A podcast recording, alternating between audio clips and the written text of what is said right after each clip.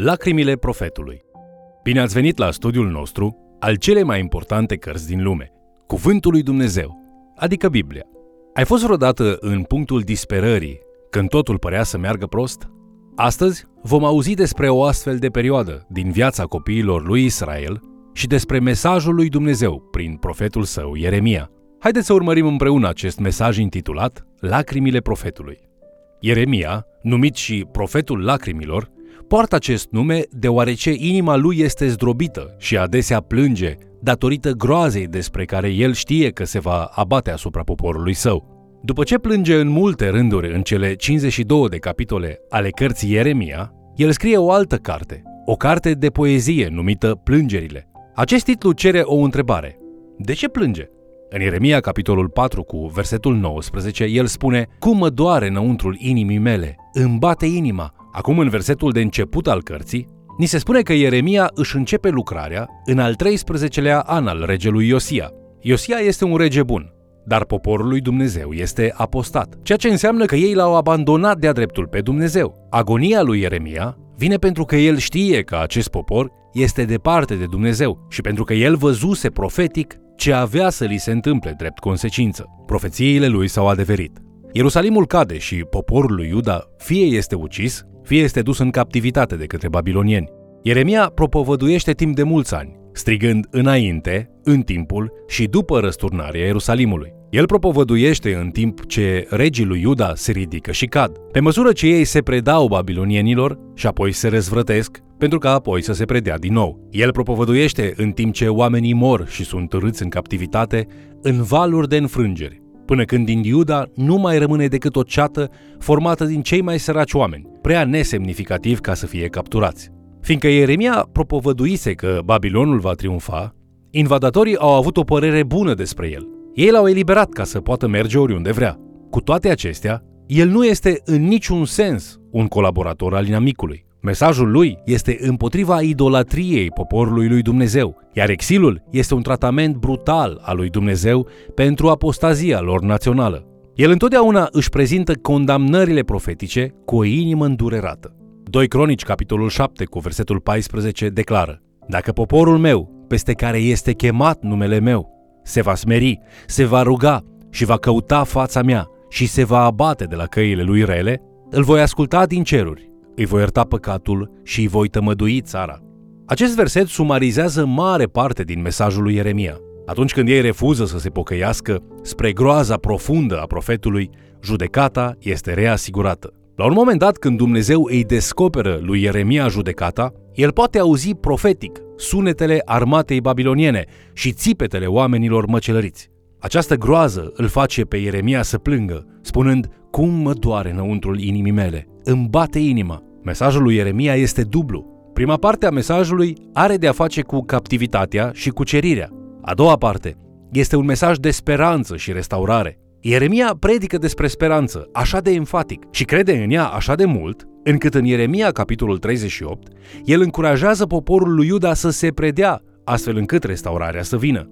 Ieremia, capitolul 38, versetele 2 și 3 profețesc. Cine va rămâne în cetatea aceasta va muri ucis de sabie, de foamete sau de ciumă. Dar cine va ieși și se va duce la Haldeeni, va scăpa cu viață, va avea ca pradă viața lui și va trăi. Așa vorbește Domnul. Cetatea aceasta va fi dată în mâna oștirii împăratului Babilonului și o va lua. Poporul lui Iuda îl uresc pentru că a spus lucrurile acestea și îl acuză de trădare. Ei îl aruncă într-o groapă plină de noroi și nămol, agățându-l de o frunghe, astfel încât să nu se afunde de tot în noroi. Cu toate acestea, acest fel de tratament dur nu îl oprește pe profet de la lucrarea sa. El prezintă o mare predică în capitolul 18, numită Vasul Olarului. Ieremia merge la o olărie. În timp ce este acolo, el privește olarul cum face un vas. Olarul încearcă să facă un vas frumos, dar acesta nu iese așa cum ar vrea olarul. Ca atare, dezamăgit de rezultat, olarul distruge vasul și reciclează lutul într-un alt vas. Ieremia interpretează aceasta în capitolul 18 cu versetul 6 spunând Nu pot eu să fac cu voi ca olarul acesta, casa lui Israel, zice Domnul. Iată cum este lutul în mâna olarului, așa sunteți voi în mâna mea, casa lui Israel. Când Ieremia prezintă această predică, el spune, voi nu ieșiți așa cum ar vrea Dumnezeu să ieșiți. Deci, Dumnezeu vă pedepsește. Dumnezeu vă judecă, Dumnezeu o să vă remodeleze și o să vă facă un vas nou. Când veți veni din robia babiloniană, voi veți fi un popor pe de-a întregul nou. Vreau să te provoc. Ai fost tu reînnoit? Dumnezeu vrea să facă ceva frumos din viața ta. Lasă-l să te modeleze, așa cum o face un olar cu lutul lui. Oferă-i lui controlul peste viața ta chiar astăzi. Ieremia prezintă o altă predică profundă în capitolul 19. Într-o zi, Dumnezeu îi spune lui Ieremia să ducă un vas mare și frumos la una dintre porțile cetății. Când el primește atenție din partea oamenilor, inclusiv din partea bătrânilor, cărturarilor și preoților, el ia acest vas și îl zdrobește de pământ. Impactul puternic creează o impresie puternică în rândul tuturor celor care privesc. Apoi, în Ieremia, capitolul 19, versetele 3 la 6, el își face aplicația profetică. Iată, voi aduce peste locul acesta o nenorocire care va face să țiuie urechile oricui va auzi vorbindu-se de ea. Pentru că m-au părăsit, au spurcat locul acesta, au adus în el tămâie altor Dumnezei pe care nu-i cunoșteau, nici ei, nici părinții lor, nici împărații lui Iuda, și au umplut locul acesta cu sânge nevinovat.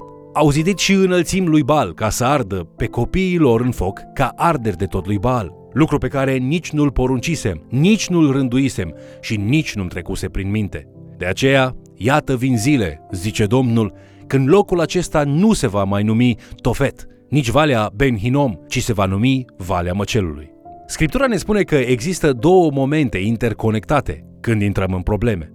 În primul rând, noi ne îndepărtăm de calea Lui, apoi ne întoarcem ca să umblăm pe calea noastră. Câteodată Dumnezeu ne face să experimentăm consecințele rătăcirii noastre și folosește aceste consecințe pentru a ne învăța. Iată cum învățăm și creștem. Totuși, câteodată, noi rătăcim prea departe și cicatricile devin irreversibile. Dumnezeu încă vrea să ne folosească în acele circumstanțe, dar mai întâi, noi trebuie să fim reînnoiți. Trebuie să mergem prin furtună, poate prin multe furtuni, dar în cele din urmă, dacă ne supunem lui, noi vom fi niște vase noi. După ce Ieremia prezintă aceste predici ale durerii, el de obicei se întoarce ca să ofere un mesaj de speranță. Ca și în cazul altor profeți, viziunile lui Ieremia adesea estompează liniile clare dintre aproape, departe și foarte departe, din punct de vedere temporar.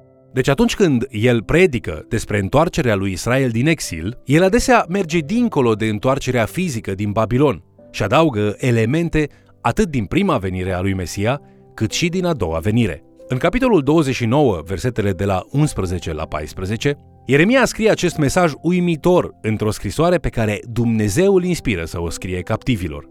Ei tocmai își începeau captivitatea în Babilon Dumnezeu îi reamintește lui Ieremia că el niciodată nu o să-și abandoneze poporul. Dumnezeu le spune acestora prin Ieremia că eu știu gândurile pe care le-am cu privire la voi, zice Domnul, gânduri de pace și nu de nenorocire, ca să vă dau un viitor și o nădejde. Voi mă veți chema și veți pleca. Mă veți ruga și vă voi asculta.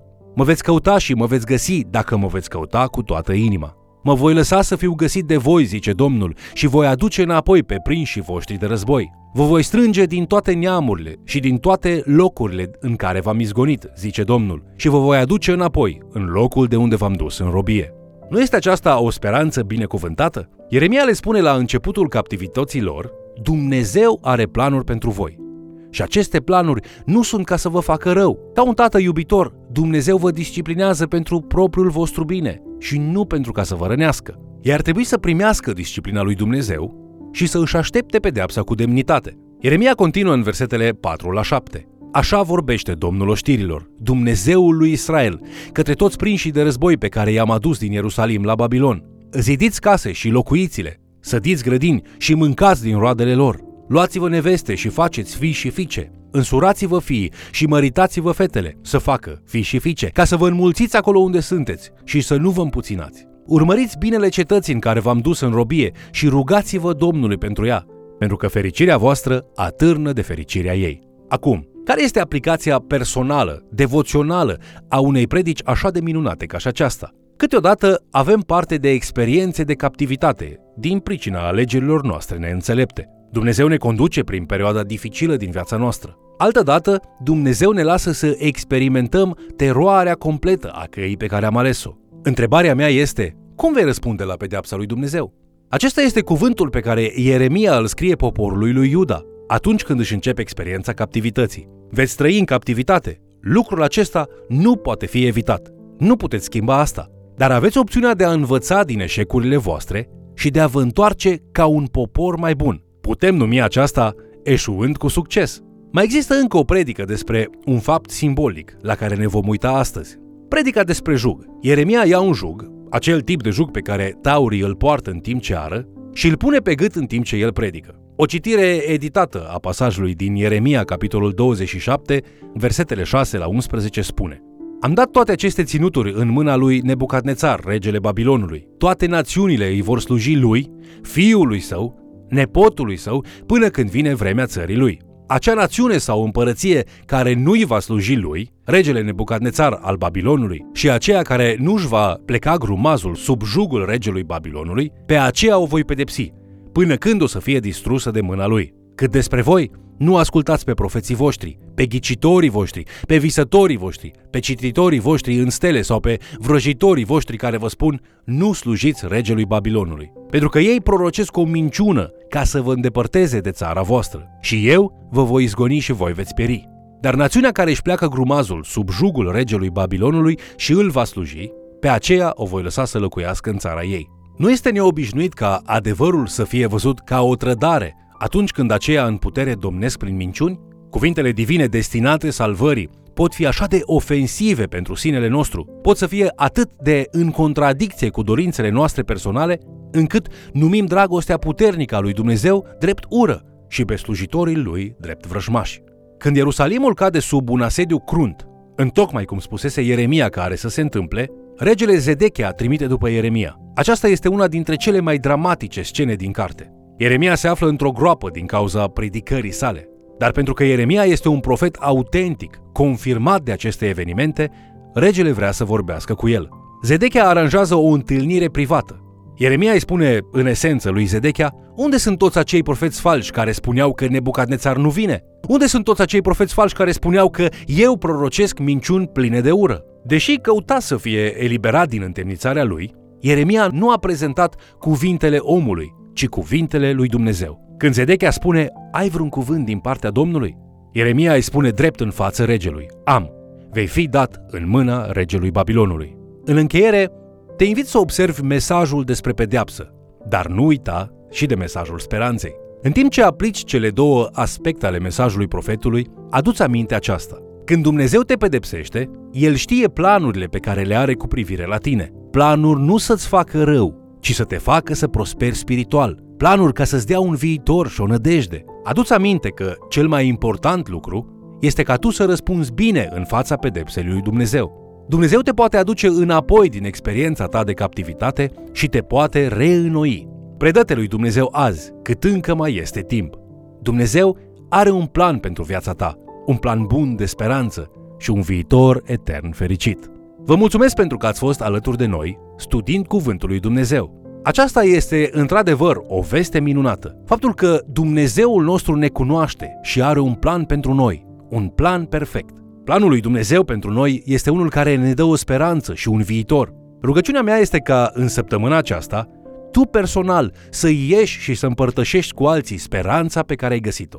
Te invit să ne urmărești în continuare și, de ce nu, să mai chemi cel puțin o persoană să ni se alăture.